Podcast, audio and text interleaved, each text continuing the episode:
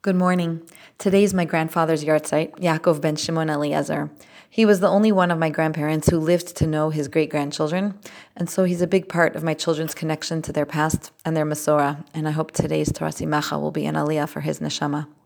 Today is also Yom Yerushalayim, and what's more, since Erev Rosh Chodesh Sivan falls on Shabbos this year, the Tfilas Hashla that many have the custom to say will be said by many women tonight at Lichtbenching, so it's a full day. I'd like to share a Rashi with you that draws together the different aspects of this day. Most of the Jewish people were counted in Parshas Bamidbar from the age of 20 and up.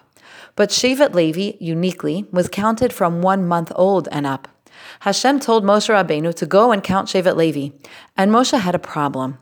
When he had to count the adults from the other Shvatim, it was simple. Everyone came before Moshe and Aaron, and they could be counted. But how was Moshe supposed to count tiny babies in Shevet Levi? Rashi says, Moshe said to Hashem, Amar Moshe lifnei HaKadosh Baruch Hu. Moshe said, lasoch ahalehem ladaas? How am I supposed to go into their homes to know how many infants they have?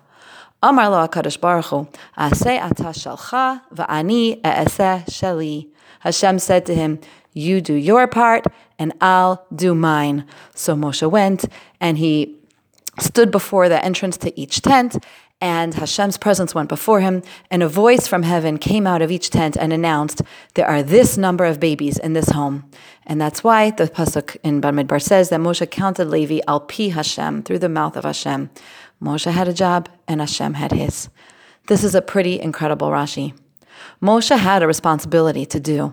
But he knew that part of this job, it just didn't feel right. It didn't seem appropriate for him to go baby hunting in people's homes. So instead of just saying, well, this is what I was told to do, and just going ahead to do it regardless, he stopped and he asked Hashem, is this right? Am I really supposed to go into their homes to count their infants? And Hashem answered him, No, no, no, that isn't your job. Your job is to get started, but I'll take it from there. Moshe recognized what was his responsibility and where something didn't feel like it was his responsibility. And he asked, and Hashem acknowledged, Yeah, you have a part, but so do I. You do your job, and I will do mine. The Six Day War was not fought specifically to bring Yerushalayim back to us. It was a war Israel was forced into by enemies on all sides, and the odds were overwhelming. But the soldiers did their part, citizens did their part, people davening did their part. And then Hashem stepped in, and in a miraculous way, he did his part.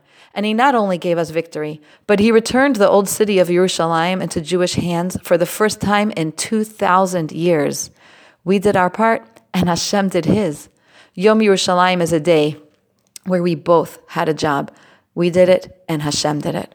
When we say the Tfilas Hashla on Erev Rosh Chodesh Sivan, or at any other time, or when mothers daven for their children at all times, it's an opportunity for us to really be aware that raising children has responsibilities that are ours, and then there are those that are Hashem's, not ours.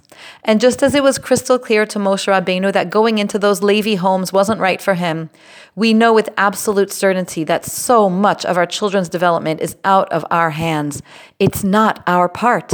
So when we daven, we're effectively saying to Hashem, I'm doing the best I can with my part, but all the rest is yours. Please do it. Please grant my children the bracha they need directly from you to live their best lives.